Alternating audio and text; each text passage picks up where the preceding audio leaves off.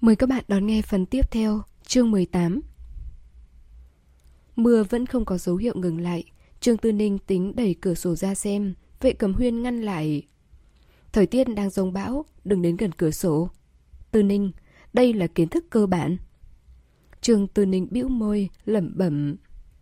Trước đây tôi cũng đứng bên cửa sổ mà, có xảy ra chuyện gì không tốt đâu.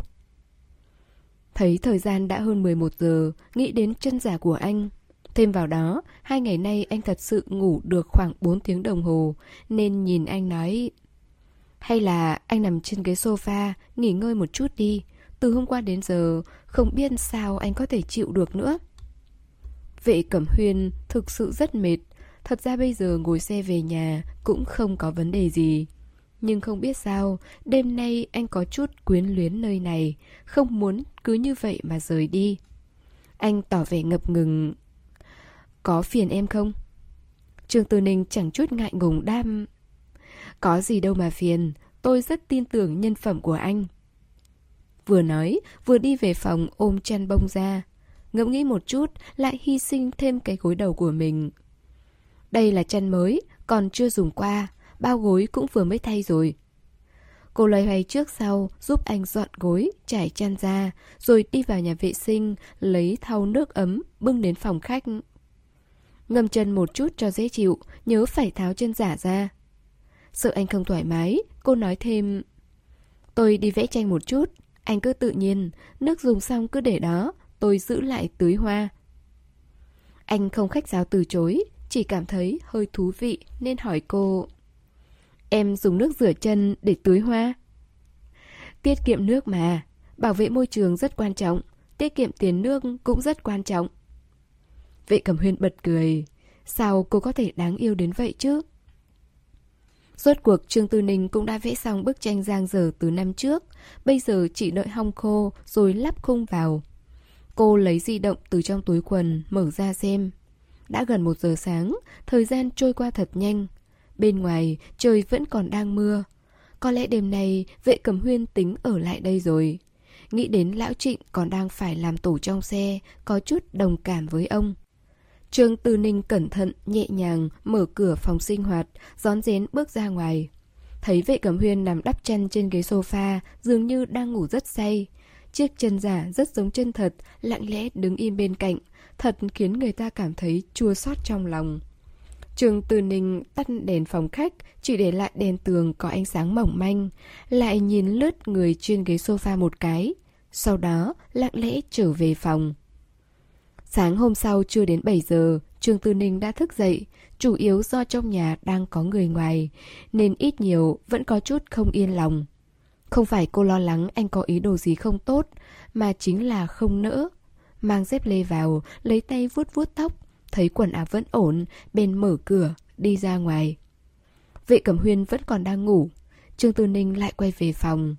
Trong phòng cô cũng có phòng tắm, đánh răng rửa mặt chải đầu xong, lại tìm một cái bàn chải đánh răng, kem đánh răng mới và ly xúc miệng để sẵn ở chậu uh, rửa lavabo nhà vệ sinh bên ngoài. Bình thường, Trương Tư Ninh ăn sáng khá đơn giản. Hôm nay có thêm vệ cầm huyên, cô đành phải tốn chút sức lực. Lấy gạo nấu cháo, thả thêm vào mấy quả táo đỏ. Lấy chảo nướng điện, trộn bột, đập vài quả trứng gà, thêm gia vị vào để nướng bánh trứng. Lại lấy ra chân giò hun khói, hột vịt muối, còn có tỏi, mù tạt, mua ở siêu thị. Nghiêm chỉnh như vậy, tính ra bữa sáng cũng không quá tệ. Vệ Cẩm Huyền đã thức dậy, ngồi tựa người trên ghế sofa, mắt híp lại, có chút mơ màng. Dường như vẫn còn chưa tỉnh hẳn, vài sợi tóc vảnh lên trước chán. Áo sơ mi cuộn đến khuỷu tay, lộ ra cánh tay trắng trẻo nhưng săn chắc. Cứ ngồi như vậy, mấy phút đồng hồ sau vẫn chưa nhúc nhích. dáng vẻ biếng nhác như con mèo lớn chưa tỉnh ngủ, nhưng thêm vài phần bình dị, gần gũi, đáng yêu. Trương Tư Ninh nói, Nhìn thấy dáng vẻ này của anh, hết sức ngạc nhiên, không nhịn được đưa tay quơ quơ trước mặt anh. Vậy mà lại không có phản ứng gì hết. Cô phì cười. Nè, dậy rồi ạ? Thấy anh chỉ lười biếng chớp chớp mí mắt, Trương Tư Ninh thật muốn chết cười. Ai có thể ngờ Tổng Giám đốc vô cùng quyết đoán, tài giỏi, cao quý, lạnh lùng của bác Lãng, bình thường rất nghiêm túc, trịnh trọng, lại khó rời giường như vậy chứ? Cũng may, vệ cầm huyên rất nhanh đã tỉnh táo lại. Nghe tiếng cười của Trương Tư Ninh, anh liền phản ứng được bản thân đang ở đâu. Nhìn nét mặt tươi cười như hoa của người con gái trước mặt, anh có chút rối rắm. Nhất thời không biết nên nói gì. Trường Từ Ninh cũng rất hiểu chuyện, cô lướt qua chi tiết nhỏ nhặt đó, dịu dàng nói Anh đánh răng rửa mặt trước đi, tôi để bàn chải mới ở chậu rửa mặt, lát nữa xong là có thể ăn sáng. Dứt lời, liền xoay người trở về phòng bếp để anh khỏi phải xấu hổ. Hai người ăn sáng xong, nhìn lên đồng hồ mới hơn 8 giờ 5 phút. Mặc dù hôm qua trời mưa tầm tã, nhưng hôm nay trời rất đẹp. Mặt trời mọc từ rất sớm. Trương Tư Ninh hỏi anh Trả lại đưa lần trước Anh uống có quen không? Vệ Cẩm Huyên đang thắt cà vạt Vừa rồi Lão Trịnh đem y phục mới đến Anh mượn nhà vệ sinh bên ngoài phòng khách Vào tắm sơ qua Rồi thay quần áo Nghe cô hỏi Anh đáp Cũng được Lúc mới bắt đầu có chút không quen sau đó uống cũng được Vậy hôm nay anh lấy thêm một ít đi Uống trà tốt hơn uống cà phê đó Vệ Cẩm Huyên nói được. Từ lúc thức dậy đến giờ, khóe mắt anh vẫn cong cong, có vẻ như là tâm trạng rất tốt. trường Tư Ninh tìm túi đựng mười mấy gói trà lại vào. Trước khi anh đi, cô hỏi Tôi có thể đi thăm em gái anh không? Về tình về lý, hẳn là nên đi thăm một chút. Nhưng tình huống của vệ chân chân khá đặc biệt. Cho dù anh không đồng ý, cô cũng có thể hiểu được. Vệ Cẩm Huyên trầm ngâm chốc lát Bây giờ còn chưa được, phải ba ngày nữa. Vì sao phải ba ngày nữa? Vấn đề này tạm thời Trương Tư Ninh nghĩ mãi vẫn không hiểu được. Vệ Cẩm Huyên cũng không giải thích. Trước khi đi, anh nói đã mua giúp căn nhà cô vừa ý. Tháng sau có thể sang tên cô. Chỉ trong nháy mắt đã ba ngày trôi qua. Lúc trời trạng vạng chuyển tối, vệ cầm Huyên gọi điện thoại tới nói hôm nay có thể đến viện an dưỡng thăm em gái hỏi Trương Tư Ninh có muốn đi cùng không. Trương Tư Ninh nói, chuyện này không cần hỏi đâu, dĩ nhiên là đi chứ, đã nói rồi mà.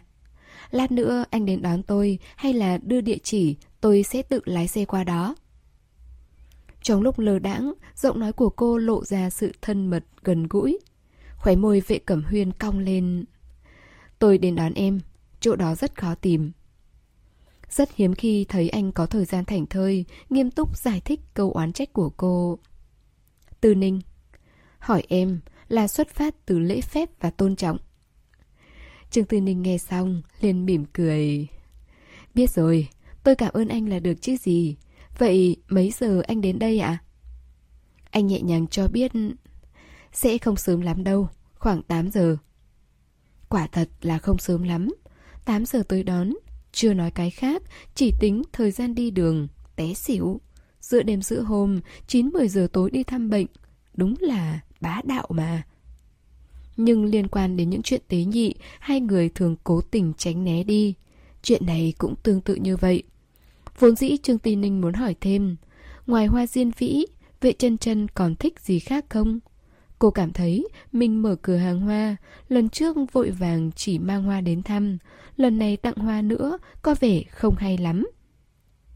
Có điều, lời nói đến khóe miệng nhưng không thể nói nên lời. Cô có chút rối rắm, không biết có phải mình quá cân nhắc rồi không? Cũng không phải mua quà sinh nhật, còn quản cái gì mà thích với không thích. Chỉ là thăm bệnh thôi, mua chút sản phẩm chăm sóc sức khỏe. Có lòng là được, dù sao vệ chân chân cũng không thiếu thứ gì. Đúng lúc Trần Bình Bình ở bên ngoài gọi chị Tư Ninh mấy lần liền. Chút rồi dám ấy liền trôi đi hết. Cô đang ở hành lang bên trong phòng nói chuyện với anh, nghe có người kêu, vội vàng mở cửa nhỏ hướng ra ngoài lên tiếng. Sau đó nói vào điện thoại Tôi có việc nên cúp máy trước ạ. Anh đừng đến muộn nhé. Trần Bình Bình kêu cô vì có khách muốn gửi nhờ trong tiệm mấy chậu hoa, không biết có được không. Việc này cô ấy không làm chủ được nên muốn xin ý kiến bà chủ. Người muốn gửi nhờ hoa là một ông cụ, tóc hoa dâm, vóc dáng trung bình hơi phát tướng, khuôn mặt tròn, nửa nụ cười điềm đạm. Nhìn qua rất gần gũi. Ông biết Trương Tư Ninh là chủ tiệm, liền nói cho cô nghe tình huống của mình. Thì ra ông cụ họ Mộc, sau khi về hưu không có sở thích gì khác, chỉ yêu thích chăm sóc hoa cỏ. Chỉ là mấy ngày nữa con gái ông kết hôn, nhà trai lại ở ngoại tỉnh. Ông sống một mình, chỉ riêng mười mấy chậu hoa là không bỏ xuống được. Giao cho người khác thì lo lắng, nghĩ đến cửa hàng hoa chắc là người trong nghề nên đến đây hỏi thử. Cuối cùng, ông cụ nói rõ. Ta ở phía sau chung cư này, chỉ gửi một tuần là được, ta sẽ trả phí. Trương Tư Ninh nghe xong liền mỉm cười. Ông à, đây là việc nhỏ, không cần trả phí đâu ạ. Ông xem khi nào thuận tiện báo cháu biết trước một tiếng là được, cháu sẽ cho người sang truyền hoa giúp ông. Mộc Lã Tiên Sinh nghe vậy rất cao hứng, cảm thấy Trương Tư Ninh thật là một cô gái nhiệt tình, tốt bụng. Sau khi thỏa thuận, hai ngày sau sẽ đến nhà truyền hoa. Ông cụ để lại số điện thoại, cảm ơn mấy câu rồi mãn nguyện đi về. Trần Bình Bình hỏi Chị Tư Ninh, sao lại không lấy tiền chứ? Chúng ta giúp ông ấy chăm sóc hoa cũng phải tốn công sức mà. Trương Tư Ninh đáp Chỉ là tiện tay thôi, không đáng, xem như là chuyện tốt đi. Đợi cô đi gara kiểm tra mấy chậu hoa vừa đưa tới hôm trước, Trần Bình Bình khẽ nói thầm với Hứa Dương. Đến lúc đó, không phải cậu là người đi chuyển hoa sao? Đương nhiên người mệt là cậu, chứ không phải là chị ấy. Hứa Dương liếc mắt nhìn cô ta một cái. Vốn chỉ là chuyện nhỏ, chị cũng quá tính toán chi ly rồi. Trần Bình Bình bất mãn, đập cậu ta một cái. Còn không phải tôi đau lòng cho cậu sao? Hứa Dương xì một tiếng, thầm nghĩ, tôi mới không cần chị đau lòng. Vì có hẹn với vệ cẩm huyên nên chưa tới 7 giờ, Trương Tư Ninh đã cho Trần Bình Bình và Hứa Dương tan việc. Cô đóng cửa tiệm, lên lầu thay quần áo. Cầm chìa khóa xe chuẩn bị đến trung tâm thương mại mua một ít sản phẩm chăm sóc sức khỏe này nọ. Lái xe đến Hoa Liên. Trương Tư Ninh đi dạo một vòng, cuối cùng mua hai hộp A Giao, một chai mật ong, hai hộp bối mẫu tứ xuyên. Tiện thể mua thêm ít thức ăn bổ sung cho tủ lạnh trong nhà. Thấy thời gian không còn sớm, cô vội vàng đi về. 8 giờ 5 phút, vệ cẩm huyên tay không đi tới. Trương Tư Ninh đưa mấy hộp đồ đã mua cho lão Trịnh để vào cốp xe, còn bản thân ôm bó hoa diên vĩ, ngồi vào ghế sau với vệ cẩm huyên. Nè, hoa của anh. Vừa ngồi xuống, cô liền đưa bó hoa cho người bên cạnh. Vệ cẩm huyên nhận hoa, hết sức tự giác lấy ví tiền ra. Đối với nhận xét, anh em ruột cũng phải sòng phẳng của cô, anh ấn tượng vô cùng sâu sắc. Trương từ Ninh chẳng chút khách khí, cầm tiền anh đưa qua, mở túi sách, lấy tiền lẻ bên trong ra, đếm ba xu trả lại. Đợi anh nhận lấy, xem như hoàn tất giao dịch. Lão Trịnh đang lái xe phía trước, nhìn thấy cảnh này, ngây người ra, sửng sốt. Hoàn toàn không thể hiểu nổi ông chủ nhà mình và cô chủ nhỏ Trương đang chơi trò gì nữa. Quan hệ đã đến như vậy, sao còn tính toán rõ ràng thế này chứ? À đúng rồi, tôi có mua mật ong, bối mẫu tứ xuyên, còn có A Giao. Em gái anh có ăn những thứ này không? Kéo khóa túi sách xong, Trương Tư Ninh ngẩng đầu hỏi anh. Vệ cẩm huyền đam... Chân chân không ăn mấy cái đó. Rồi anh bỗng nhiên bật cười. Trêu em đó. Lại xoa nhẹ đầu cô. Tư Ninh, em thật dễ bị gạt. Người làm ăn dễ dàng mắc lừa như vậy không tốt đâu. Trương Tư Ninh cười ha ha, không thèm nói gì, chỉ trực tiếp thò tay ra, véo một cái thật mạnh lên mu bàn tay anh. Nghe thấy tiếng anh suýt ra, mới vừa lòng, buông lỏng tay, nhân tiện hừ hừ hai tiếng. Vệ cẩm huyên giật mình hoảng hồn, đặt hoa sang một bên, nhe răng, xoa xoa mu bàn tay. Anh sống nhiều năm như vậy, đây là lần đầu tiên có người véo anh. Vừa đau, vừa cảm thấy rất lạ lẫm, không thể nói rõ được cảm giác. Em cũng thật tàn nhẫn. Nhìn xem, đã đỏ như vậy rồi. Thật ra sau khi véo xong, Trương Tư Ninh cũng có chút trột dạ. Cũng không biết tại sao lại như vậy. Đúng là tay nhanh hơn não mà. Vừa có ý định thì đã ra tay xong luôn rồi. Chuyện này trước kia chưa từng xảy ra. Hơn nữa, đối phương còn là vệ cẩm huyên, vẫn chưa thân thiết lắm. Tiết tấu hoàn toàn không đúng mà. Tôi cũng không dùng sức mấy. Ờ, anh cũng yếu đuối quá. Vệ Cẩm Huyên đưa tay đến trước mặt cô. Thế này còn nói là không dùng sức. Trương Tư Ninh chớp chớp hai mắt, ho khan mấy tiếng. Chỉ có vẻ dọa người vậy thôi, chút xíu nữa chỗ xương này sẽ biến mất ngay. Còn còn không phải tại anh bắt nạt tôi trước sao? Nếu không, sao tôi lại véo anh mà không véo người khác chứ? Thật sự, cô đổ thừa một cách thật hợp lý mà. Vệ Cẩm Huyên thật sự vừa bực mình, vừa tức cười. Cảm thấy vô cùng thú vị, đồng thời sâu sắc nhận ra. Nhìn người, quả nhiên không thể chỉ nhìn tướng mạo bên ngoài. Thấy cô ra vẻ đáng thương ngồi làm tổ trong góc, nhắm mắt giả vờ ngủ, dáng vẻ đà điệu, phớt lờ tôi đi. Ngay cả bản thân anh cũng không thể tưởng tượng được ánh mắt mình lúc này có bao nhiêu tình cảm dịu dàng. Trong mắt lão trịnh, hành động đụng chạm của hai người này chính là liếc mắt đưa tình trong truyền thuyết đây mà. Thì ra, vệ tiên sinh bình thường trầm mặc, nghiêm túc, ít nói cười, cũng có lúc ngây thơ như vậy. Cho dù là trước khi xảy ra tai nạn xe cộ, ông cũng chưa từng thấy vệ tiên sinh gần gũi với người phụ nữ nào đến vậy. Nói gì đến sau cái tai nạn kia? Cô chủ nhỏ trương, quả thật là cao nhân mà. Xe chạy thẳng một mạch về hướng Bắc, càng chạy càng xa. Trương Tư Ninh nghiêng người, lén đưa mắt nhìn ra bên ngoài. Cô đã biết vệ chân chân sống trong một viện an dưỡng ở ngoại ô phía Bắc, gần công viên Forest. Cô đã đến công viên này một lần vào mùa hè năm hai đại học. Khi đó, bị Kim Gia Di kéo tới đây xem đà điểu. Công viên đà điểu ở nơi này vô cùng nổi tiếng. Lúc này cũng không còn sớm, nơi đây rất thưa thớt người. Ngoại trừ thỉnh thoảng có một vài chiếc xe vụt qua trên đường thì hầu như không hề thấy dấu vết người đi bộ. Vượt qua cổng phía nam của công viên, đi tiếp 20 phút về hướng bắc. Cuối cùng, xe dừng lại bên ngoài một tòa nhà. Dừng trước cánh cổng lớn màu đen bằng sắt cao 3 mét, lão trịnh bấm còi hai tiếng. Có một người đàn ông trung niên từ bốt gác cổng chạy ra, lấy chìa khóa mở cửa. Lão Trịnh chào hỏi ông ta xong, liền khởi động xe, chạy tiếp vào bên trong. Thấy cô vẫn lén lút nhìn ra bên ngoài, vệ cầm huyên thật sự bị cô chọc cười. Vừa giận, kẽ vỗ lên đầu cô. Được rồi, đừng giả bộ nữa, biết em không có ngủ. Trương Tư Ninh hơi ngượng ngùng, mở mắt ra ngồi thẳng dậy. Nhìn người bên cạnh, mỉm cười, có chút xấu hổ nói. Nơi này có vẻ rất tốt. Những lời này cô cũng không nói bừa. Tuy trời tối nhưng đèn đường vẫn sáng rực. Trương Tư Ninh nhìn bao quát xung quanh. Viện an dưỡng chiếm diện tích không nhỏ, kiến trúc theo phong cách châu Âu. Những biệt thự nhỏ nối tiếp nhau, không rõ số lượng.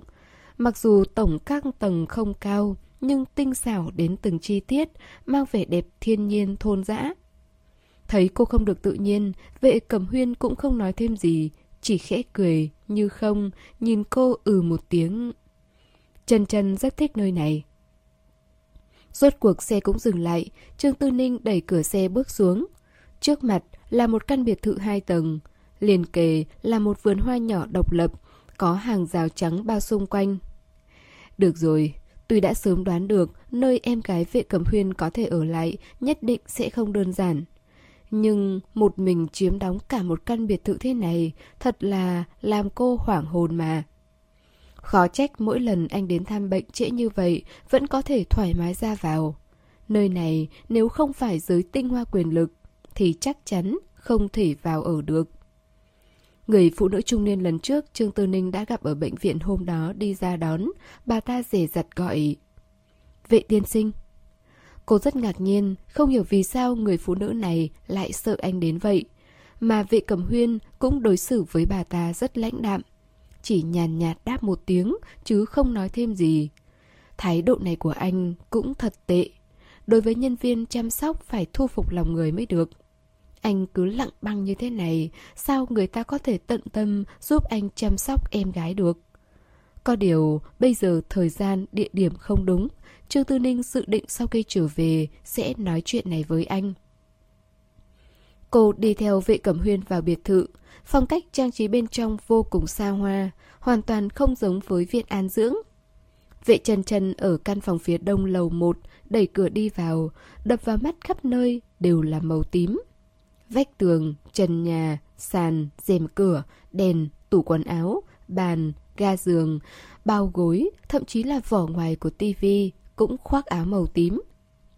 Anh Đây có thể xem là lần đầu tiên Trương Tư Ninh thật sự nhìn thấy vệ chân chân. Cô đang nằm trên giường, hai má trắng nõn, nhưng bởi vì quá gầy, xương gò má nhô lên làm nổi bật đôi mắt rất to, khá đáng sợ. Còn người cũng là màu xanh đậm, long lanh, vô cùng xinh đẹp. Nhìn thấy vệ cầm huyên bước vào, vô cùng yếu ớt gọi anh. Giọng nói tựa như mèo nhỏ vừa dứt sữa, yếu đuối khiến người ta xót xa. Từ lúc vệ cẩm huyên bước vào nơi này, Trương Tư Ninh có thể nhận thấy tâm trạng anh thay đổi rõ rệt. Mới vừa rồi còn thoải mái cùng cô nói đùa, lúc này cảm giác như có núi cao ngăn trở, không thể đến gần. Chân chân, hôm nay vết thương còn đau không? Vệ cẩm huyên đặt bó hoa diên vĩ trong tay xuống cạnh gối em gái, cúi thấp người khẽ hỏi. Vệ chân chân ngoan ngoãn lắc đầu. Đã tốt hơn rất nhiều. Vừa nói, ánh mắt vừa tò mò, nhìn về phía Trương Tư Ninh đang đứng cách đó không xa. Đôi mắt xinh đẹp chớp chớp như thể tự hỏi, người này là ai vậy? Vệ Cẩm Huyên xoa đầu em gái, rồi xoay lại vẫy tay gọi Trương Tư Ninh. Đợi cô đi tới, anh giới thiệu. Đây là bạn anh, cô ấy tên là Trương Tư Ninh. Hoa diên vĩ này là ở cửa hàng của cô ấy. Trương Tư Ninh cố gắng làm cho nét mặt mềm mại gần gũi hơn. Cô nói khẽ. Xin chào, em là Trương Tư Ninh, rất vui được biết chị. Vệ chân chân nhìn cô, lộ ra nụ cười nhàn nhạt, Tôi có nghe anh trai nhắc đến cô. Anh ấy nói, hoa trong tiệm cô đẹp hơn những nơi khác. Trương Tư Ninh ngẫm nghĩ. Thì ra, vệ Cầm huyên đánh giá cao cửa hàng của mình như vậy. Cô thật là có chút thụ sủng nhược kinh mà. Trương Tư Ninh nói chuyện với chân chân, tổng cộng chỉ có mấy câu như vậy. Hai người không quen biết, không có đề tài gì chung. Hơn nữa, cô có thể cảm nhận ở đây mình không được chào đón. Mặc dù vệ chân chân không biểu hiện ra ngoài, nhưng cô có thể khẳng định cô ấy không thích mình. Không cần hỏi lý do tại sao, trực giác của phụ nữ với nhau bao giờ cũng chính xác nhất. Cô không có việc gì làm nên ngồi tựa người trên ghế sofa. Nghe thấy bên tai tiếng vệ cầm huyên và em gái khẽ nói chuyện với nhau. Trương Tư Ninh lấy di động ra xem thời gian, đã gần 11 giờ. Trễ thế này mà không để người bệnh nghỉ ngơi, thực sự không sao chứ. Cửa phòng vẫn đang mở, cô nhẹ nhàng đi ra ngoài. Người phụ nữ trung niên chăm sóc cho vệ chân chân đang đứng ở bên ngoài. Cô nghe thấy vệ chân chân gọi bà ta là thím ngô. Trương Tư Ninh nhỏ tiếng hỏi Tôi có thể sử dụng nhà vệ sinh không? Thím ngô lộ ra nụ cười thật thà, gật đầu nói Tiểu thư đi theo tôi. Nói xong, liền xoay người đi trước dẫn đường. Có vẻ rất đàng hoàng, an phận. Không biết tại sao vệ cầm huyên có thái độ lạnh lùng với người này như vậy. Sau khi rửa tay xong từ nhà vệ sinh đi ra, thấy thím ngô vẫn đang đứng đợi mình bên ngoài. Cô có chút kinh ngạc. Phục vụ thế này cũng quá chu đáo mà. Dĩ nhiên, cô rất nhanh đã biết bản thân mình tự đa tình. Chỉ thấy thím ngô do dự nhìn cô, dè dặt hỏi. Cô là bạn của vệ tiên sinh sao? Trường Từ Ninh nghĩ câu hỏi này thật vô nghĩa. Nếu không phải là bạn bè, nửa đêm nửa hôm cô chạy tới đây làm gì cơ chứ? Nhưng trên mặt cũng không thể hiện ra, chỉ gật đầu nói phải, rồi hỏi Thím có vấn đề gì sao? Không, không có, không có vấn đề gì. Thím ngô hơi hốt hoảng xua tay, vô cùng thận trọng. Trương Tư Ninh cân nhắc một chút rồi nói thẳng. Thím có gì muốn nói với tôi thì cứ việc nói thẳng ra, không cần vòng vo đâu. Thím ngô cúi đầu, hai tay xoa vào nhau vặn vẹo, giống như đứa trẻ làm sai chuyện gì. Một lúc lâu sau, tựa như hạ quyết tâm, mở miệng nói... Cô... Tôi muốn xin cô nói với vệ tiên sinh... Có thể... Có thể đừng đuổi việc tôi được không? Tôi... Tôi sau này nhất định sẽ chăm sóc vệ tiểu thư thật tốt. Sẽ không phạm sai lầm như vừa rồi nữa. Tôi... Ông nhà tôi đang chờ tiền chữa bệnh. Nếu vệ tiên sinh đuổi việc tôi... Tôi... Ông nhà tôi không biết phải sống thế nào. Nói xong lời cuối cùng, giọng nói nghẹn ngào, khóe mắt đỏ ửng lên, nhìn thấy rất đáng thương. Rồi, chi tiết cụ thể thế nào cô không biết, nhưng chỉ cần nghĩ một chút cũng có thể thông suốt. Vệ Cẩm Huyên có thái độ lạnh lùng với thím ngô là do bà ta phạm lỗi, không chăm sóc tốt vệ chân chân. Nên vệ Cẩm Huyên tính cho bà ta nghỉ việc. Nhà thím ngô khó khăn, đang cần tiền chữa bệnh cho chồng, mà vệ Cẩm Huyên nhiều tiền, chắc chắn trả lương không thấp. Có điều... Thím nên xin lỗi vệ tiểu thư, xin cô ấy tha thứ. Tôi chỉ là người ngoài, lời nói của cô ấy có tác dụng hơn tôi. Nước mắt thím ngô ảo ạt rơi xuống. Tiểu thư nói cô ấy đều nghe theo anh trai mình. Xin cô thương tình, giúp tôi cầu xin vệ tiên sinh. Từ nay về sau, tôi không bao giờ dám tái phạm nữa. Trương Tư Ninh nhướng mày. Trước tiên, thím hãy nói cho tôi biết, thím đã làm sai chuyện gì vậy? Thím ngô nghĩ Trương Tư Ninh đổi ý, muốn giúp mình, liền giơ tay lau mặt, kể hết một lượt từ đầu đến cuối sự việc. Thím ngô, chăm sóc vệ chân chân đã gần một năm, là người giúp việc toàn thời gian, bình thường không được về nhà. Hôm đó con trai bà ta đến bệnh viện an dưỡng thăm mẹ, thím ngô không dám cho con vào biệt thự, nên hai mẹ con nói chuyện với nhau trong vườn hoa. Trước sau, không đến một tiếng đồng hồ, đâu thể nào ngờ. Lúc bà trở về, vệ chân chân bị viêm ruột thừa cấp tính, đã đau đến hôn mê bất tỉnh. Mặc dù nghĩ mãi cũng không thể nào hiểu được, cho dù thím ngô không có ở đó. Nhưng nơi này là viện an dưỡng, không phải là biệt thự tư nhân, có rất nhiều y tá bác sĩ. Sao có thể ngu ngốc chịu đau như vậy? Được rồi, sẽ không hỏi chuyện này nữa. Kỳ thực, chuyện xảy ra vô cùng đơn giản, nhưng cũng khó trách vệ cẩm huyền muốn cho bà ta nghỉ việc. Để cô chủ đau đến ngất xỉu, gặp nguy hiểm như vậy, cũng thật sai sót. Chắc hẳn vệ cẩm huyền rất giận. Sở dĩ hiện giờ còn chưa sa thải, có lẽ chưa tìm được người thay thế phù hợp mà thôi. Thật choáng mà. Nếu cô là vệ cẩm huyên, một khi đã quyết định cho bà ta nghỉ việc, sẽ không giữ lại tới bây giờ. Còn nếu tạm thời vẫn muốn dùng người, thì sẽ không để cho người ta biết ý định sa thải chứ. Anh không sợ thím ngô sinh lòng bất mãn, có ý định trả thù sao? Dĩ nhiên, xem dáng vẻ thành thật của thím ngô này, đoán chừng cũng không dám tìm đường, tự tìm đường chết. Mà vị cẩm huyên cũng không phải là kẻ mà người bình thường có thể chọc vào. Hơn nữa, bà ta còn có chồng con ở đó. Có điều, bất cứ việc gì cũng đều có khả năng xảy ra. Trong chuyện này, anh thật bất cần. Lát nữa tôi sẽ thử nói với anh ấy. Không biết có được không? Chỉ thử xem sao. Mấy ngày này thím hãy tận tâm chăm sóc vệ tiểu thư, đừng để phạm sai lầm nữa. Trương Tư Ninh không muốn xen vào chuyện của người khác, nhưng lại không thể nói quá tuyệt tình. Để cho người ta có chút hy vọng, cũng là chuyện tốt. Chỉ cần thím ngô không lâm vào ngõ cụt, làm ra chuyện dại dột gì là được. Cô có thể thấy thím ngô thật sự rất cần tiền. Lúc ra về cũng đã gần 12 giờ, vệ cầm huyên dỗ chân chân ngủ xong mới cùng Trương Tư Ninh rời đi. Thím ngô nghe lời Trương Tư Ninh dặn dò, cảm thấy sự việc có thể xoay chuyển. Nên lúc đưa hai người ra cổng, đánh bạo cam đoan với vệ cẩm huyên. Thề rằng từ nay về sau sẽ luôn ở bên cạnh tiểu thư, một tấc cũng không rời. Trên đường trở về, vệ cẩm huyên hỏi Trương Tư Ninh có mệt không? Trương Tư Ninh nói không sao. Lại hỏi, anh có mệt không? Vệ cẩm huyên nhìn cô mỉm cười. Hơi mệt một chút. Nói xong, còn đưa tay dây dây ấn đường. Trương Tư Ninh không nghĩ anh sẽ phản ứng khác thường như vậy. Chớp chớp mắt nhìn. À một tiếng. Vậy anh nghỉ ngơi chút đi ạ. Vệ Cẩm Huyên không trả lời mà hỏi lại. Thím ngô, tìm em xin tha thứ sao? Trương Tư Ninh cảm thấy không có gì khó hiểu khi anh biết chuyện này. Vô cùng thành thật, gật đầu nói vâng, rồi kể anh nghe những lời thím ngô giải thích, còn nói thêm ý kiến của mình. Vệ Cẩm Huyên cũng không ngắt ngang lời cô, chỉ im lặng lắng nghe.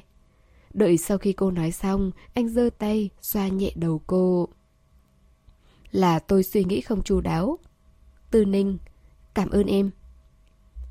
Trường Tư Ninh mỉm cười. Không cần cảm ơn đâu ạ. Nghĩ một chút rồi lại nói thêm. Thật ra tôi cảm thấy anh không cần cho thím ngô nghỉ việc, mà nên tìm thêm một người nữa. Hai người làm việc luân phiên giúp đỡ nhau, như vậy em gái anh luôn có người bên cạnh. Ít nhất chuyện lần trước sẽ không phát sinh lần nữa. Mà thím ngô đó, lần này anh cho bà ta cơ hội, bà ta sẽ thật lòng biết ơn anh, sẽ làm việc tận tâm hơn. Đó là cách giải quyết cơ bản nhất, dù cô không nói ra thì anh chắc chắn cũng đã nghĩ đến. Nhưng Trương Tư Ninh cảm thấy nói ra vẫn tốt hơn, ít nhiều gì đó cũng là tâm ý của cô. Vệ cẩm huyên nhìn cô chậm rãi nói chuyện, ánh đèn đường xuyên qua cửa kính xe, dọi lên khuôn mặt trắng ngần, tinh xảo, thoát sáng thoát tối như một bức tranh thủy mặc với những nét vẩy mực đậm nhạt sống động, vô cùng thú vị.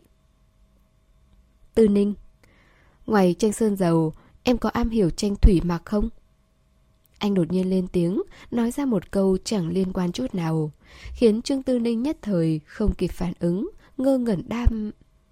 Có thể vẽ được, nhưng không am hiểu bằng tranh sơn dầu. Trả lời xong cô nghi ngờ nhìn anh, đôi mắt to híp lại, tự như thầm hỏi. Sao anh lạc đề xa dữ vậy? Trên mặt hiện ra nét ngây ngốc, ngơ ngác hiếm thấy. Khóe mắt vệ cẩm huyền khẽ cong lên, đặt tay lên đầu cô, vỗ nhẹ nói. Lần này nghe lời em, không đổi việc thím ngô, tôi sẽ tìm thêm một người giúp việc nữa. Anh lại đột ngột chuyển về đề tài cũ như vậy, khiến Trương Tư Ninh có cảm giác bị người ta véo mũi sắt đi, hơi hơi khó chịu. Xe chạy thẳng vào tiểu khu, Trương Tư Ninh xuống xe, vệ cẩm huyên cũng bước xuống theo. Trường Từ Ninh nghĩ anh lịch sự xuống xe tiễn cô, liền nói Sao anh lại xuống xe vậy? Trễ lắm rồi, mau về nghỉ ngơi sớm đi ạ. Vệ Cẩm Huyên chống gậy bước tới. Buổi tối tôi còn chưa ăn cơm, trưa nay cũng chỉ ăn có chút cơm xã giao. Hơn nửa đêm, gần một giờ sáng, Trương Tư Ninh dẫn theo vệ Cẩm Huyên về nhà. Cô thay dép lê, lấy trong tủ giày ra một đôi nữa đặt cạnh chân anh. Sau đó, cởi áo khoác màu be bên ngoài, lộ ra bên trong là chiếc áo len màu đen, cổ chữ V rộng rãi. Phía dưới là chiếc váy nhiều tầng màu lam nhạt, vô cùng xinh đẹp, sống động. Vệ Cẩm Huyên lặng lẽ ngắm nhìn cô, đặc biệt là làn da trắng ngần lộ ra sau cổ áo chữ V. Dưới ánh đèn, tựa như ánh lên một vầng sáng mơ hồ, nhàn nhạt. Trương Tư Ninh đi vào phòng ngủ, tìm dây thun buộc tóc lên, rồi đi tới tủ lạnh lục lọi. Anh ăn bánh bao hay là ăn cơm? Vệ Cẩm Huyền cũng đã đi theo đến bên cạnh, anh lướt qua đầu vai cô, nhìn trong tủ lạnh rồi nói Bánh bao đi, em tùy ý xào thêm chút rau là được rồi. Bảo người ta làm hết sức tự nhiên mà còn ra vẻ mình cách sao lắm vậy. Trương Tư Ninh thật không còn lời nào để nói. Sao mà người này càng ngày càng không chút cách khí thế? Nửa đêm nửa hôm chạy đến nhà người ta ăn cơm, đúng là ý hay mà. Như thường lệ, vệ cấm huyên bị đuổi ra khỏi phòng bếp. Anh trở lại phòng khách, tìm cái ly đến máy đun nước, rót một ly nước ấm, rồi ngồi xuống sofa, lấy điều khiển từ xa mở tivi, chuyển đến kênh thời sự xem tin tức nửa đêm. Một lát sau không thể kiên nhẫn nữa, liền đứng dậy, đi đến phòng sinh hoạt, bật đèn trong phòng lên. Thấy bức tranh phong cảnh trước đó đã được hoàn thành, đang chờ hong khô. Trên vải vẽ tranh sơn dầu có dòng suối uốn lượn quanh cây cầu. Trên cánh đồng, đàn cừu đang cặm cỏ. rừng phong lá đỏ ngập một vùng trời. Đàn chim nhạn cô độc bay về phương Nam. Không thể nói đẹp như thế nào, nhưng nhìn vào vô cùng khoan khoái. Bức ảnh này tôi nhìn thấy trên mạng khi còn học đại học, lúc đó cảm thấy rất đẹp. Sau này muốn treo một bức tranh trong tiệm liền nghĩ tới nó. Có điều thời gian đã qua lâu, một vài chi tiết không còn nhớ rõ, nên vẽ có chút không ra sao cả. Chẳng biết từ lúc nào Trương Tư Ninh đã đi đến bên cạnh anh giải thích. Vệ Cẩm Huyên nghiêng đầu nhìn cô. Tôi thấy rất đẹp. Tôi thích tranh thủy mặc, em vẽ cho tôi một bức, được không? Thật lòng, Trương Tư Ninh cũng không muốn đồng ý. Cô thật sự không am hiểu về tranh thủy mặc. Không giống như tranh sơn dầu, khi vẽ sai chỉ cần dùng bay trực tiếp cạo một lớp màu đi là vẽ lại được. Tranh thủy mặc vẽ sai rồi sẽ phải vẽ lại cả bức tranh. Hơn nữa, còn dùng làm quà tặng, không thể nào vẽ qua la được. Việc này rất phức tạp và tốn nhiều công sức. Nhưng vệ cẩm huyên mở lời, cô không cách nào từ chối được. Đến hôm nay Trương Tư Ninh mới nhận ra dường như bản thân rất khó nói không với anh. Giống như vừa rồi ở dưới lầu anh muốn đi lên nhà ăn cơm. Nếu là người khác cô chắc chắn sẽ phết lờ, không thèm để ý đến. Nhưng vì là anh cô không thể nào từ chối được. Bây giờ cũng vậy. Trương Tư Ninh giàu dĩ nói vâng. Rõ ràng là không tình nguyện. Vệ Cẩm Huyên vờ như không thấy sự do dự đó, xoa nhẹ đầu cô. Đừng để tôi đợi lâu quá. Anh cũng không yêu cầu nội dung của bức tranh. Để tiện lợi, Trương Tư Ninh chiên trứng với cà chua, còn có thịt kho tàu, hâm nóng bánh bao trong lò vi sóng. Lại thấy thức ăn quá khô khan nên đun nước nấu bánh trôi. Cô lấy cho anh một bát lớn, rồi cũng lấy cho mình một ít ăn khuya. Trên bàn ăn, vệ cầm huyên nói Chân chân bị rối loạn ám ảnh cưỡng chế rất nặng Nó thích màu tím Tất cả đồ đạc trang trí trong phòng đều phải có màu sắc đó nó quy định phải 10 ngày tôi mới được đi thăm nó một lần Hơn nữa, mỗi lần lên đó không được sớm hơn 10 giờ tối Nếu không làm theo lời nó, nó sẽ rất nóng nảy, cáu kỉnh Trương Tư Ninh không nghĩ anh đột nhiên lại nói đến chuyện này Cô ngây người ra, sau đó mới a một tiếng, nhưng cũng không biết nên nói gì. Trần Trần từng chịu kích thích rất lớn. Hai năm trước nó bị bệnh kén ăn, thiếu chút nữa đã mất mạng. Thật ra cho đến bây giờ vẫn chưa hoàn toàn bình phục. Trạng thái tinh thần của nó không tốt. Lúc ương ngạnh khiến người ta rất đau đầu, nhưng lúc nhu thuận lại rất ngoan. Nó lớn hơn em 5 tuổi, nhưng tâm tính chỉ như một đứa trẻ. Cho nên... Không có gì, chỉ là muốn nói với em những điều này thôi. Tiễn về Cẩm Huyên xong cũng đã gần 2 giờ sáng, nếu không có lý do gì đặc biệt, đương nhiên Trương Tư Ninh sẽ không để anh ở lại qua đêm. Hôm sau là thứ bảy, cửa hàng buôn bán khá tốt. Giữa trưa, chị chủ siêu thị đi qua, bên cạnh là một người đàn ông cô chưa từng gặp mặt. Vóc dáng trung bình, tướng mạo lịch sự, mặc âu phục, thắt cà vạt, đầu tóc được chăm chút rất tỉ mỉ. Khi nhìn người khác, ánh mắt có vẻ khá xem thường. Mũi hếch lên trời, thật khiến người ta không cách nào thích được. Cao Thúy Thúy giới thiệu đó là em họ mình. Trần Bình Bình và Hứa Dương ở một bên nghe xong, liền nhìn nhau, nháy mắt ra hiệu. Trương Tư Ninh vờ như không nhớ chuyện giới thiệu đối tượng lần trước, thản nhiên chào hỏi, chỉ nói một câu Xin chào, rồi hết chuyện. Hôm nay, Chu Thúy Thúy đặc biệt tìm đến đây, nghĩ thầm trong bụng. Nhìn đi, cô còn không vừa ý sao? Tôi không mời, cô cũng sẽ chạy tới lấy lòng tôi cho mà xem. Hết sức tự tin. Đôi mắt ti hí, cười híp lại. Đứa em này của chị đó. Cái khác không nói, được cái rất rộng rãi. Người ta tặng nó hải sâm to bằng nắm tay. Đồ mắc tiền như vậy cũng đem tới tặng cho anh chị một ít. Nói gì cũng không nghe. Trương Tư Ninh mỉm cười không nói gì, chỉ kêu hứa dương đem hộp đồ nghề đến để tỉa tỉa cành mấy chậu mẫu đơn trong tiệm. Chu Thúy Thí vẫn đang nói không ngừng. Ông chủ rất coi trọng nó, vài ngày tới còn đi nước ngoài. Rồi nghiêng đầu nhìn em họ mình. Quốc Dương, lúc nãy em nói là nước nào nhỉ? Lưu Quốc Dương mất tự nhiên đáp Ý Giọng nói nhàn nhạt, nhạt, mang chút ý tứ của người có địa vị cao, lại phải nhân nhượng với người thấp hơn mình. Ánh mắt như có như không, ngắm nhìn Trương Tư Ninh. Trước đó, khi nghe chị họ nói muốn giới thiệu đối tượng là một người bán hoa cho hắn, hắn còn không vui, cảm thấy không xứng với mình. Hôm nay tới đây vừa nhìn thấy, không nghĩ dáng vẻ xinh đẹp đến mức này, khí chất cũng tốt. Đừng thấy Lưu Quốc Dương bề ngoài đang cố tỏ ra cao ngạo, thật ra ruột gan cũng đang đập thình thịch loạn dạ. Cảm thấy vô cùng hài lòng với năng lực xử lý chuyện lần này của bà chị. Đúng đúng, chính là ý. Chu Thúy Thúy khoa trương cười ha ha. Tư Ninh à, em đã đến ý chưa? Nghe nói nơi đó cổ kính lắm. Trương Tư Ninh đang bảo hứa dương chuyển mấy chậu quýt vàng ra gần cửa, cho cô có chỗ ngồi rộng rãi để cắt sửa mấy cành mẫu đơn. Nghe Chu Thúy Thúy hỏi, cô cũng không quay đầu lại, chỉ nói Chưa ạ Chu Thúy Thúy thấy cô cứ loay hoay bận rộn như thế Thì khá bất mãn Cảm thấy không tôn trọng chị em họ. Tư Ninh, Em cũng đừng vội làm việc nữa. Quốc Dương hiểu biết rộng, Cô gái nhỏ như em Tới đây nghe nói chuyện chút đi. Trương Tư Ninh phủi phủi tay Đưa kéo cho hứa Dương, Hỏi Trần Bình Bình xem mấy giờ rồi. Trần Bình Bình nói 11 giờ. Trương Tư Ninh liền nói với Chu Thúy Thúy, Chị dâu, Thật ngại quá, Em có hẹn ăn cơm với bạn Nên bây giờ phải ra ngoài. Có gì đợi em về rồi nói sao ạ. Cô cũng không để ý tới sắc mặt của Chu Thúy Thúy Đang vô cùng khó coi.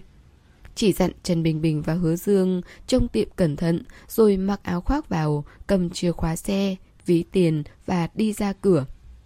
Chu Thúy Thúy tức giận thiếu điều Muốn nghiến răng nghiến lợi. Cảm thấy vứt hết mặt mũi trước mặt em họ. Sắc mặt Lưu Quốc Dương cũng rất khó coi U ám, dọa người. Trần Bình Bình ở một bên, Âm thầm líu lưỡi. Chỉ như vậy mà đã muốn ăn thịt thiên Nga. Sao có cửa sánh với vị tiền thiệu kia chứ? Cũng không biết bà chủ siêu thị này nghĩ thế nào nữa. Lần trước người ta đã từ chối rồi Mà còn hấp tấp tự mình trước lấy phiền phức. Quả thật có người hẹn Trương Tư Ninh ăn cơm là Kim Giai Di. Cô nàng nói, mới lãnh lương nên khao một bữa. Có điều, địa điểm hai người hẹn khá gần cửa hàng hoa. 11 giờ rưỡi, cô bắt đầu đi cũng không muộn. Bây giờ còn sớm, chỉ có thể lái xe loanh quanh vài vòng, giết thời gian. Đúng lúc Trương Tư Ninh nhìn thấy một phòng trưng bày tranh, nghĩ đến bức tranh ở nhà chưa đóng khung. Tính vào xem thử rồi đặt một khung tranh. Vừa đậu xe xong, bên cạnh cũng có chiếc xe ngừng lại. Trương Tư Ninh nhìn thoáng qua là xe vệ cầm huyên. Thật trùng hợp mà. Anh đã hạ cửa sổ xe xuống, Trương Tư Ninh cũng bước xuống xe, đi qua cúi người, chào người đang ở bên trong. Herman, thật trùng hợp. Vệ Cẩm Huyên mở cửa xe, tỏ ý bảo cô ngồi vào trong. Đợi cô ngồi xuống, anh nói Buổi trưa tôi có hẹn ăn cơm gần đây. Em ra ngoài mua đồ sao? Anh biết Trương Tư Ninh bình thường rất hiếm khi ra khỏi tiệm. Huống chi hôm nay lại là cuối tuần, là thời điểm buôn bán bận rộn nhất. Trương Tư Ninh thả lỏng người. Tôi cũng có hẹn ăn cơm, nhưng đi hơi sớm, chị chủ siêu thị bên cạnh cứ tìm tôi giới thiệu đối tượng. Tại ngại phiền phức nên chạy trước. Vệ Cẩm Huyên nghe xong, không hiểu sao, trong lòng rất khó chịu, có chút bực mình. Nhưng trên mặt vẫn hiện vẻ nhàn nhạt, vân đạm phong khinh như mây trôi gió thoảng. Em mới bao nhiêu tuổi mà giới thiệu đối tượng? Trương Tư Ninh nhún vai. Vậy nên tôi mới chạy trốn đó. Dù sao cũng là hàng xóm, người ta lại có ý tốt, cũng không thể nào ẩm ý quá được. Em cũng thật hiền lành mà. Vệ Cẩm Huyên hơi tức giận, dạy dỗ cô. Người như vậy không cần để ý tới, Lúc về, em nói chuyện một lần cho rõ ràng, không thể vì nể tình mà nhượng bộ, còn chạy trốn. Trốn tránh có thể giải quyết vấn đề sao? Còn ra cái gì nữa? Thấy cô không cho là đúng, anh không nhịn được, đưa tay lên véo mặt cô. Là con gái, chuyện như vậy rất thua thiệt, phải nghiêm túc. Anh dùng sức hơi mạnh, Trương Tư Ninh a lên một tiếng. Đau, anh nhẹ một chút. Lúc này vệ cẩm huyên mới buông cô ra, thấy má bên trái có chút ửng hồng, cũng không hề cảm thấy chuột dạ, chỉ hỏi Em hẹn bạn ăn cơm ở đâu? Trương Tư Ninh xoa xoa mặt, chậm gì gì đam. Nhà hàng Hoàng gia trên đường Quảng Minh. Hiện tại, hai người đang ở đường Vân Hành, muốn đến đường Quảng Minh phải đi thẳng đến giao lộ phía trước, rồi quẹo trái. Vị Cẩm Huyên hỏi, Sao em đậu xe ở đây? Trương Tư Ninh đam, Thời gian còn sớm, tôi thấy có phòng trưng bày tranh nên tính vào xem thử đặt làm một khung tranh. Hỏi xong rồi, vệ cầm huyên gật đầu nói Vậy em đi đi, tối nay tôi có hẹn với ông chủ Nam Viên, có muốn ăn điểm tâm giống lần trước không? Đương nhiên là muốn ăn rồi. Trương Tư Ninh nhìn anh mỉm cười, vốn đang ghi hận chuyện bị anh véo mặt. Lúc này hoàn toàn quên sạch. Muốn ăn bánh bí ngô, bánh đậu xanh, bánh củ từ và cả bánh gạo nếp, nhưng phải là nhân hoa quế. Vệ Cẩm Huyên nghe xong bật cười, xoa nhẹ đầu cô, dịu dàng nói Buổi tối, tôi ghé đưa cho em. Đi đi, nhớ lái xe cẩn thận. Giá cả ở nhà hàng Hoàng gia không rẻ. Lúc nghe Kim Giai Si hẹn ăn cơm ở đây, Trương Tư Ninh vô cùng ngạc nhiên. Tốt bụng khuyên cô nàng tùy ý tìm một tiệm cơm gia đình là được. Thế nhưng Kim Giai Di rất hào hứng. Nhất định phải ăn cơm ở đây, còn phải đúng buổi trưa. Vốn dĩ cô khá cảm động, nên mặc dù hôm nay là thứ bảy, trong tiệm khá bận rộn, cô cũng không yêu cầu đổi lúc khác. Nhưng lúc này, thực sự một chút cảm động cũng không còn. Vì cô nhìn thấy Lương Bân và ba bốn người bạn của anh ta đi từ bên ngoài vào. Mà chỗ ngồi của cô lại gần cửa chính. Thế nên hai bên liền nhìn thấy nhau. Giai gì? Trương Tiểu Thư, thật trùng hợp. Lương Bân chủ động đi tới chào hỏi hai người, nét mặt vẫn chưa nói đã cười, nhã nhặn, tuấn tú như trước. Kim Giai Di đứng lên, nở nụ cười vô cùng thủy mị, có cả chút vui mừng. Lương Tổng, anh và bạn tới đây ăn cơm sao? Ừ, hôm nay cuối tuần nên ra ngoài gặp gỡ bạn bè. Nói xong anh ta liếc nhìn bàn ăn của hai người, thấy trên bàn mới bưng lên có hai món, liền mời... Giai Di, cô và Trương Tiểu Thư cũng qua chỗ tôi đi, tôi đặt ghế lô, càng đông người càng vui. Trương Tư Ninh âm thầm bĩu môi. Không cần nghĩ cô cũng biết bạn thân mình sẽ trả lời như thế nào. Quả nhiên, Kim Gia Di tỏ vẻ vừa muốn đi, vừa bối rối ngập ngừng nói. Như vậy, có làm phiền mọi người không? Lương Bân mỉm cười. Không đâu, đi thôi. Hai người gọi thức ăn rồi phải không? Lát nữa bảo bọn họ mang qua ghế lô luôn, tính vào hóa đơn của tôi. Sao có thể không biết xấu hổ vậy được? Đừng khách sáo, Mấy lời này của Lương Bân khiến Kim Gia Di nháy mắt mở cờ trong bụng, không còn quan tâm đến bất cứ thứ gì. Lôi Trương Tư Ninh không chút tình nguyện, hấp tấp đi theo phía sau Lương Bân. Trương Tư Ninh véo hông cô nàng. Kim Gia Di nhìn cô, mỉm cười lấy lòng, nhỏ giọng giải thích. Vất vả lắm tôi mới hỏi thăm được chuyện này từ chỗ anh họ. Làm ơn, phối hợp đi mà. Hừ, đợi tớ theo đuổi được nam thần rồi, chắc chắn không quên cậu đâu. Trương Tư Ninh không còn gì để nói, cô còn có thể nói gì đây? Mấy người bạn của Lương Bân nhìn qua đều là những người thành đạt, cũng rất dễ nói chuyện. Cả nhóm chỉ toàn đàn ông, bỗng nhiên xuất hiện thêm hai em gái nhỏ. Trong đó một người vô cùng xinh đẹp nên rất nhiệt tình. Giới thiệu một hồi, nghe nói Trương Tư Ninh mở cửa hàng hoa, liền ồn ào muốn cô để lại địa chỉ và số điện thoại, nói sau này sẽ đến mua hoa ủng hộ. trương Tư Ninh lịch sự chào hỏi mọi người, cũng chỉ nói mấy câu cho có lệ. Kim Giai Di ngồi im lặng bên cạnh Lương Bân, tựa như chim nhỏ nép vào người, chỉ thỉnh thoảng trò chuyện vài câu với Lương Bân, trực tiếp ném cô bạn thân Trương Tư Ninh sang một bên, ứng phó với những người khác. Trương Tư Ninh tức giận, âm thầm cắn răng, than thầm, đúng là giao chứng cho ác mà. Ăn cơm được nửa chừng, Lương Bân mở lời. Buổi chiều mọi người tính đi đánh golf. Dài gì? Nếu không cô và Trương Tiểu Thư đi cùng luôn. Chiều nay tôi có việc, thật xin lỗi. Trương Tư Ninh vờ không thấy ánh mắt cảnh cáo của bạn thân, dứt khoát từ chối. Cô cũng không có nhiều thời gian rảnh rỗi để giúp Kim Gia Di theo đuổi đàn ông. Có thể cùng nhau ăn xong bữa cơm này cũng không tệ rồi. Dù sao hôm nay trong tiệm thật sự rất nhiều việc. Buổi chiều càng bận rộn hơn. Chỉ có Trần Bình Bình và Hứa Dương căn bản không thể nào làm xuể được. Lương Bân nghe vậy, rất am hiểu lòng người nói không cần xin lỗi, sau này có cơ hội sẽ gặp lại. Rồi hỏi Kim Giai Di ở bên cạnh Còn cô, buổi chiều cũng có việc sao? Kim Giai Di không ngờ anh ta có thể hỏi riêng mình. Cảm thấy lâng lâng bay bổng, đỏ mặt. Buổi chiều em không có kế hoạch gì. Trương Tư Ninh về đến tiệm cũng đã hơn 2 giờ. Lúc này quả nhiên rất nhiều việc, cô liền sắn tay áo lên rồi đi tiếp đón khách hàng.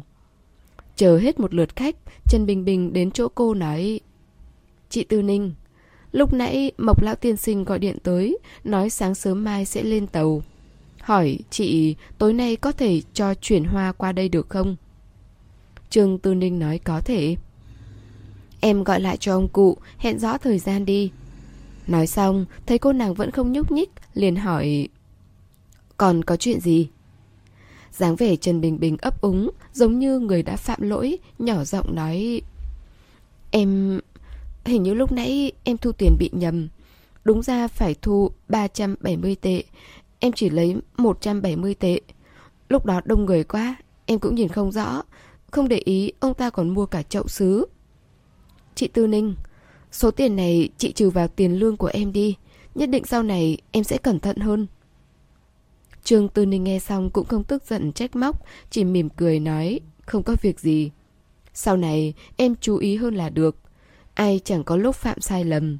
200 tệ đó cũng không cần em bồi thường đâu. Xem như thưởng cho em có dũng khí dám chủ động nhận lỗi. Tuy rằng đồ đạc trong tiệm đều được kiểm đếm liệt kê trong sổ, bán ra món nào cũng được ghi chép. Nhưng bình thường, Trương Tư Ninh rất ít khi kiểm tra sổ sách. Trần Bình Bình biết việc này, nhưng hôm nay vẫn thẳng thắn nhận lỗi. Chuyện này rất khó có được. Mặc dù cô bé này thỉnh thoảng có chút tâm tư, nhưng đúng là một người trung thực. Trương Tư Ninh về đến tiệm chưa được bao lâu, đã thấy Chu Thúy Thúy chạy qua, trưng ra khuôn mặt đen thui. Đợi đến khi tiệm vắng khách, liền âm dương quái khí nói Tư Ninh à, bình thường chị dâu đối xử với cô cũng không tính là xấu. Năm mới, trong nhà mua đồ Tết cũng không thiếu phần cô.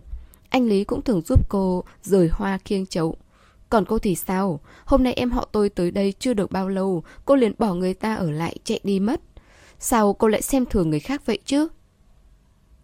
Chỉ cần vừa nghĩ tới em họ, trưng khuôn mặt thối lảo đảo ra khỏi tiệm. Chu Thúy Thúy lại tức không chịu nổi. Bực mình Trương Tư Ninh không biết điều. Trở về nhà, càng nghĩ càng tức. Thừa dịp ông xã không có ở đây, liền chạy tới tiệm khởi binh vấn tội. Hoàn toàn quên mất chuyện mùa đông năm trước, cô gái này bất chấp mưa lạnh, xối ướt, giúp chị ta tắt công tắc nước khi đường ống bị vỡ. Khi đó chị ta đã cảm kích biết bao nhiêu, cũng đã quên, vừa mới đây thôi khi gặp mọi người đều hết lời khen ngợi người ta là một cô gái tốt. Trương Tư Ninh bị chọc giận đến bật cười. Trước đây cô có ấn tượng rất tốt với người hàng xóm này, vừa nhiệt tình lại dễ sống chung. Tuy bình thường thích chiếm những món lợi nhỏ, nhưng cũng chẳng có hại gì. Chỉ có điều, lúc này lại bất chấp lý lẽ, ngang ngạnh đến mức khiến người ta không nói được lời nào. Thật chẳng hiểu, rốt cuộc trong đầu người này nghĩ gì nữa. Hơn nữa nói trắng ra, chuyện hôm nay liên quan gì tới cô chứ? Rõ ràng hôm đó cô đã từ chối thẳng thắn, Bây giờ chị ấy làm như vậy, cho rằng mọi người đều là kẻ ngốc, dễ bắt nạt sao? Vốn dĩ nên để mọi chuyện cứ thế nhẹ nhàng trôi qua, xem như chưa từng có chuyện gì xảy ra, không phải là tốt hơn sao? Hết lần này tới lần khác, muốn tới cửa phân tích đúng sai là sao chứ? Cho dù bình thường Trương Tư Ninh rất dịu dàng, nhưng cũng biết nóng nảy cô cũng không phải là người hiền lành đến mức nhu nhược. Bị người không liên quan tới tận nhà mình ức hiếp, còn ấm ức nhận lỗi, Cô đâu có ngốc vậy? Chị dâu, Trước hết em thật sự có hẹn ăn cơm với bạn, Không thể tới trễ được.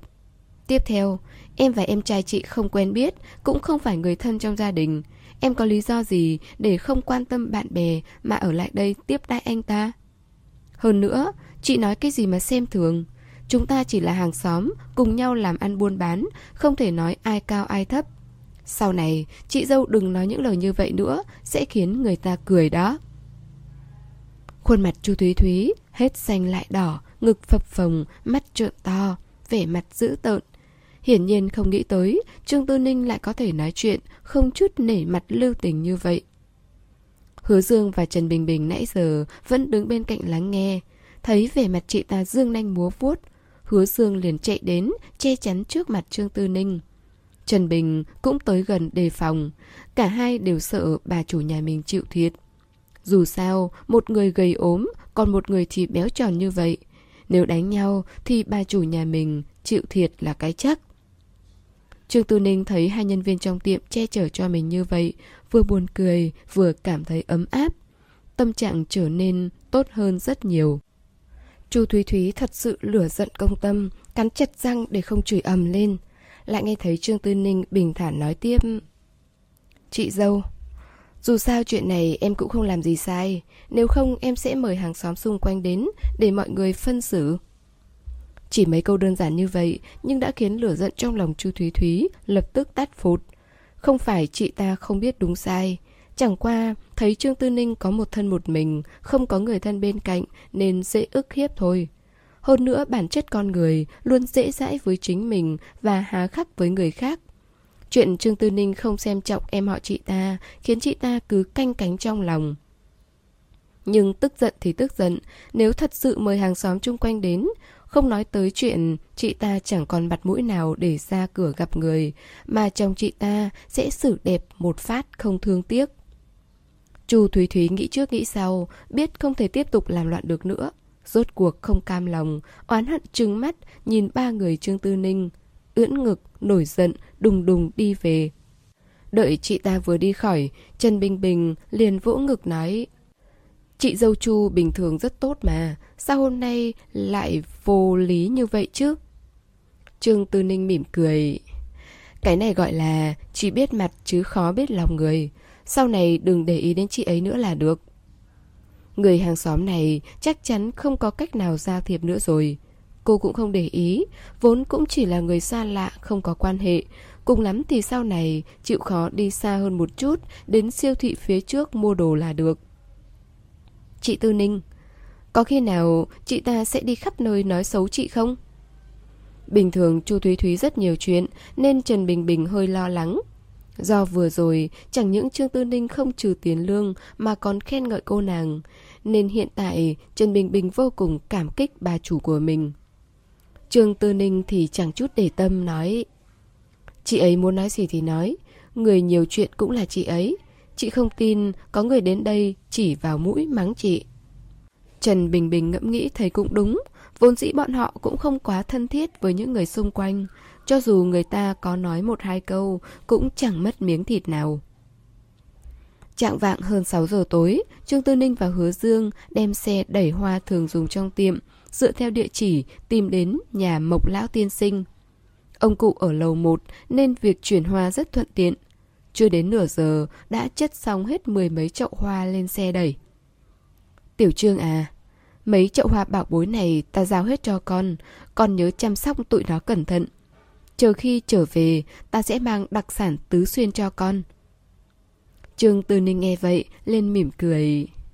Ông cứ yên tâm ạ, vì đặc sản tứ xuyên, con sẽ cống hiến hết sức mình. Lời nói của cô rất tinh nghịch, Mộc Lão Tiên Sinh cười ha ha càng ngày càng cảm thấy cô bé con này thật thú vị. Trở về tiệm, sau khi sắp xếp xong mấy chậu hoa, chưa tới 7 giờ, Trương Tư Ninh đã cho Hứa Dương và Trần Bình Bình ra về.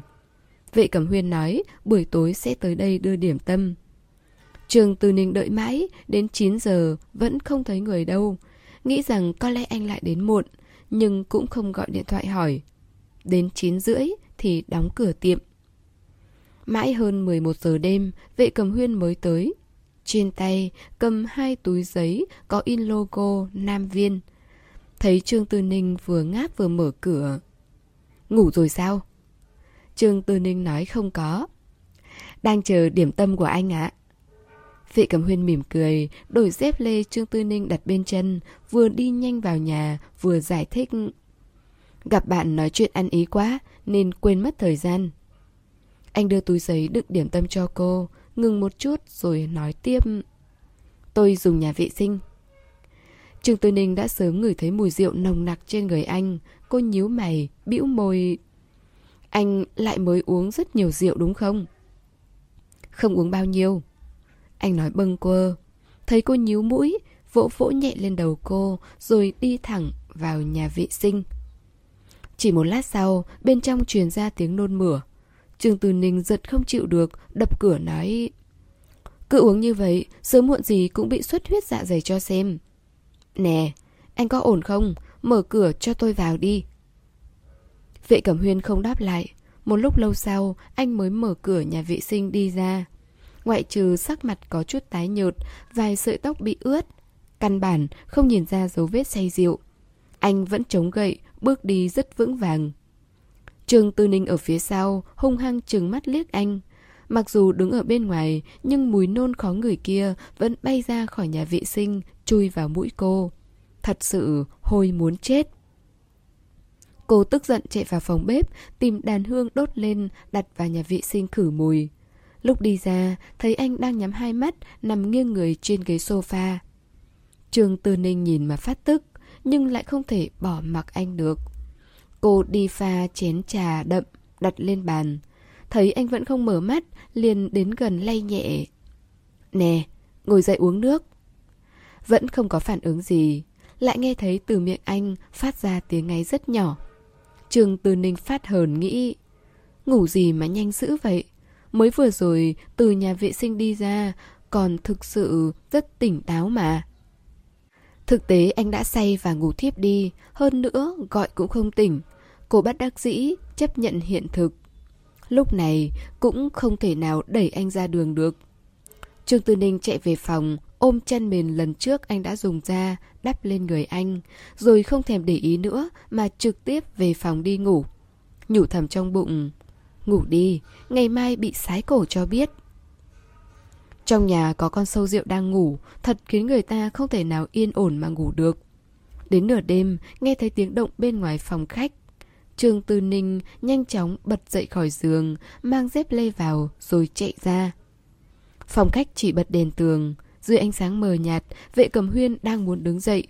Nhưng có lẽ do trong tay không có gậy trống, hơn nữa đầu óc còn đang choáng váng, nên anh vừa đứng lên liền ngã ngồi xuống. Hai lần như vậy, anh có vẻ chán nản, thậm chí có chút chật vật. Trương Tư Ninh thấy vậy, vừa buồn bực vừa xót xa. Cô chạy tới, giữ vai anh lại, khẽ hỏi. Anh muốn đứng lên đi đâu? Vệ Cẩm Huyên vừa mới tỉnh rượu nên có chút mơ hồ không rõ ràng. Anh nhìn Trương Tư Ninh đang đứng trước mặt, khá kinh ngạc. Dường như không hiểu tại sao mình lại ở nơi này. Sau đó lộ ra vẻ mặt bừng tỉnh. Sau khi suy nghĩ cẩn thận từ đầu đến cuối sự việc, khuôn mặt lộ ra nụ cười áy náy. Tôi muốn rót ly nước. Trương Tư Ninh khẽ lên tiếng, nhẹ nhàng nói Để tôi lấy cho.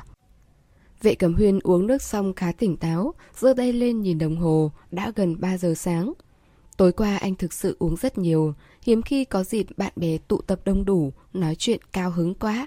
rót rượu, nâng ly liên tục. Chắc chắn uống rất nhiều. Lẽ ra không nên đến đây, nhưng trong đầu cứ nhớ tới chuyện đã hứa với cô lúc sáng. Không bỏ xuống được, liền bảo Lão Trịnh lái xe tới. Có phải tối qua tôi lại phiền em không? Giọng nói anh hơi khàn khàn, sắc mặt cũng không tốt lắm. Trương Tư Ninh vốn định trưng ra cái mặt thối, khiển trách anh một trận. Nhưng lời nói đến khóe miệng lại nuốt vào, bĩu môi. Ngoài việc làm cho nhà vệ sinh bốc mùi, anh rất ngoan, không ồn ào.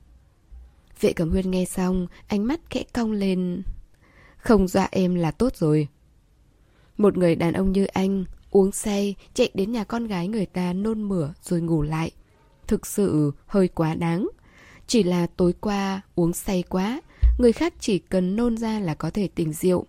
Anh thì ngược lại, nôn ra xong, càng ngày càng say nhiều hơn. Trương Tư Ninh không nói gì, hình ảnh chật vật vừa rồi của anh khiến trong lòng cô cảm thấy khó chịu. Nên chỉ nói... Tôi đi lấy gối, vẫn còn sớm lắm, anh ngủ tiếp đi. Thấy anh gật đầu, cô liền đi lấy gối, cũng không cố ý đổi bao gối mới. Lại rót thêm cho anh ly nước, đặt lên bàn rồi đi về phòng. Vệ Cẩm Huyên yên lặng nằm xuống, mùi hương nhẹ nhẹ trên gối, cứ quẩn quanh mãi nơi chóp mũi anh. Trong đầu là hình ảnh duyên dáng mong manh trong chiếc váy ngủ màu trắng vừa nhìn thấy, và hương thơm thoang thoảng tỏa ra khi cô đến gần đỡ vai anh. Cổ họng anh khô rát, trong lòng nảy sinh khát vọng, không thể giải thích được. Anh có chút bực bội, khó chịu, không hiểu được tâm trạng của chính mình. Không biết qua bao lâu mới lần nữa tiến vào mộng đẹp. Sáng sớm, Trương Tư Ninh đã chuẩn bị xong thức ăn sáng, cô ra phòng khách đánh thức vệ cẩm huyên dậy. Lần này anh không ngẩn người ra như trước mà vừa gọi đã tỉnh ngay. Lão Trịnh lần nữa vô cùng hiểu ý đưa quần áo sạch đến. Vệ cẩm huyên vào nhà vệ sinh tắm rửa. Lúc đi ra ngoài đã nhẹ nhàng khoan khoái hơn rất nhiều. Có điều sắc mặt vẫn còn hơi nhợt nhạt. Trên bàn ăn, hai người chỉ nói chuyện phím, không đề cập gì tới chuyện say rượu tối qua. Vệ Cẩm Huyên hỏi cô đã từ chối chuyện giới thiệu đối tượng chưa? Trương Tư Ninh liền kể cho anh nghe chuyện hôm qua Chu Thúy Thúy đến tìm cô nói lý lẽ. Sau đó thở dài. Tôi thật không hiểu sao chị ấy có thể tự tin tìm đến cửa để tranh luận phải trái như vậy. Chuyện này từ đầu tới cuối, thật không hiểu ra sao cả. Đây là lần đầu tiên tôi gặp một người bất chấp lý lẽ đến vậy. Còn nhiều chuyện em chưa gặp lắm.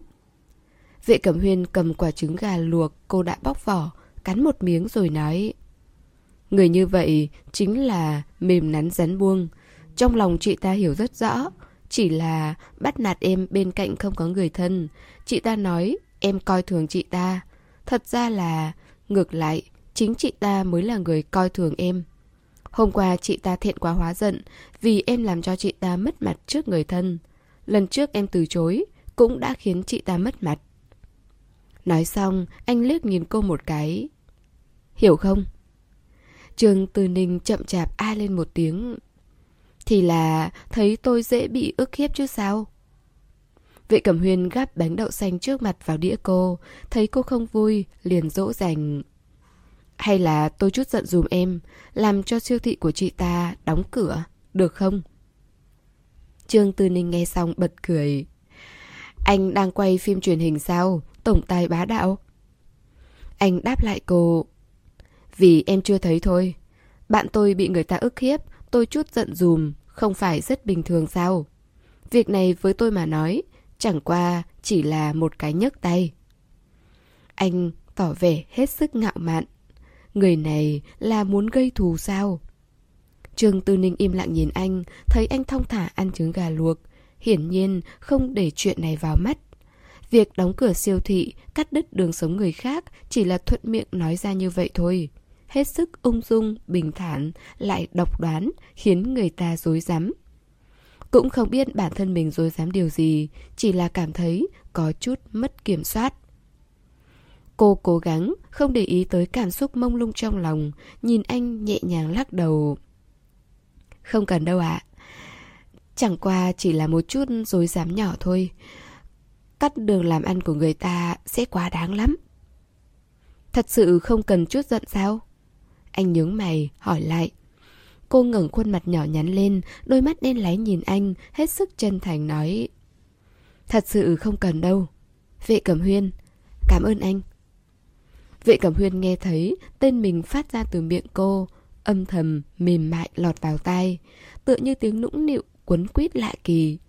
Trái tim anh khẽ rung lên, anh nhìn cô, bốn mắt giao nhau. Ánh mắt cứ như vậy lướt qua khuôn mặt tinh xảo của cô. Chiếc mũi thanh tú, đôi môi nhỏ hồng xinh xắn, còn có làn da trắng bóng, nhẵn mịn như sứ. Có thứ gì đó phá kén chui ra, có thứ gì đó bén dễ nảy mầm. Nhưng ánh mắt anh vô cùng kín đáo, che giấu cảm xúc rất tốt, chỉ bình thản nói Bây giờ tâm trạng em sao rồi? Nhận ra được ý tứ của anh, Trương Tư Ninh buồn cười, liếc anh một cái. Dạ, bây giờ em cảm thấy tốt hơn nhiều rồi, không còn tức giận chút nào nữa. Đã được chưa? Vệ Cẩm Huyên mỉm cười, rồi lấy thêm ít bánh ngọt cho vào đĩa cô. Em ăn đi. Hai ngày sau, Trương Tư Ninh thuê một chiếc xe tải giao số hoa đã được đặt hàng đến công ty Kim Giai Di. Ông chủ Lương Bân sau khi xem qua tỏ vẻ rất hài lòng, vô cùng thoải mái, thanh toán hết số tiền còn lại. Vụ làm ăn lớn đầu tiên cứ như vậy kết thúc tốt đẹp. Khách hàng hài lòng, thanh toán thuận lợi, không có tranh chấp. Trong lòng cô rất cao hứng. Biết rõ chuyện này thuận lợi như vậy, cũng nhờ có Kim Giai Di nên khi cô nàng ẩm ý đòi cô chiêu đãi, cô liền gật đầu đồng ý. Địa điểm ăn cơm là một nhà hàng tứ xuyên rất gần cửa hàng hoa. Thỉnh thoảng không muốn nấu cơm, Trương Tư Ninh cũng sẽ đến đây ăn. Kim Giai Di ngồi xuống ghế, xoay trái xoay phải nhìn xung quanh, khá bất mãn.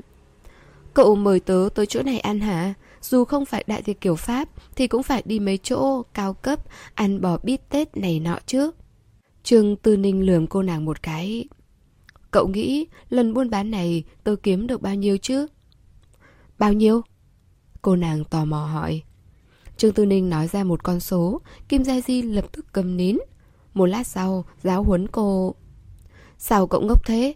Kiếm được có chút đó tiền, tôi đã nói với cậu, nam thần nhà tớ có tiền rồi mà. Trương Tư Ninh phát tức. Tớ là vì ai chứ? Cậu là bạn tớ. Chuyện làm ăn này do cậu giới thiệu, tớ có thể bất chấp đòi giá cao sao? Kim Dài Di nghe xong cười hắc hắc, chân chó một câu. Quả nhiên là khuê mật của tớ, lúc nào cũng suy nghĩ cho tớ. Nói xong, chống tay xuống bàn, nghiêng người về phía trước. À, cậu và tiền thiệu sao rồi? Không phải hắn buông tha cho cậu rồi chứ? Hôm trước tớ ra ngoài xã giao với nam thần nhà tớ, thấy hắn và Tô Thụy ăn cơm với nhau đó. Trương Tư Ninh không quan tâm, thản nhiên nói Cứ vậy thôi, cách mấy ngày tặng ít đồ, không có gì khác. Kim dài gì ngẫm nghĩ một lúc rồi nói Chắc hắn buông tha cho cậu rồi. Cậu nói có phải hắn tính tiến tới với Tô Thụy không? Hôm đó tôi thấy hai người bọn họ có vẻ rất thân mật. Tôi còn thấy Tô Thụy đút cho hắn ăn nữa đó. Nghĩ tới hình ảnh đã nhìn thấy ở năm ba đại học, Trương Tư Ninh cười nhạt trong lòng, về mặt thờ ơ nói Tớ không biết, dù sao cũng chẳng liên quan gì đến tớ. Trương Tư Ninh không muốn nói tới đề tài này nữa nên chủ động hỏi Cậu và nam thần nhà cậu phát triển tới đâu rồi? Hôm đó đi đánh golf có tiến triển gì không? Kim dài gì thở dài đáp Đừng nói nữa Hôm đó cậu vừa đi khỏi, Em họ hắn gọi điện tới, Nói là có chuyện gì đó, Rồi kêu hắn đi luôn. Cậu nghĩ xem, Trong đám người đó tớ chỉ biết mỗi lương bân. Hắn về rồi, Sao tớ đi tiếp được? Dĩ nhiên là đi về luôn. Trương Tư Ninh đồng tình, Vỗ vỗ vai cô nàng an ủi. Được rồi, Cả ngày cậu theo sát hắn như thế, Còn sợ không có cơ hội sao?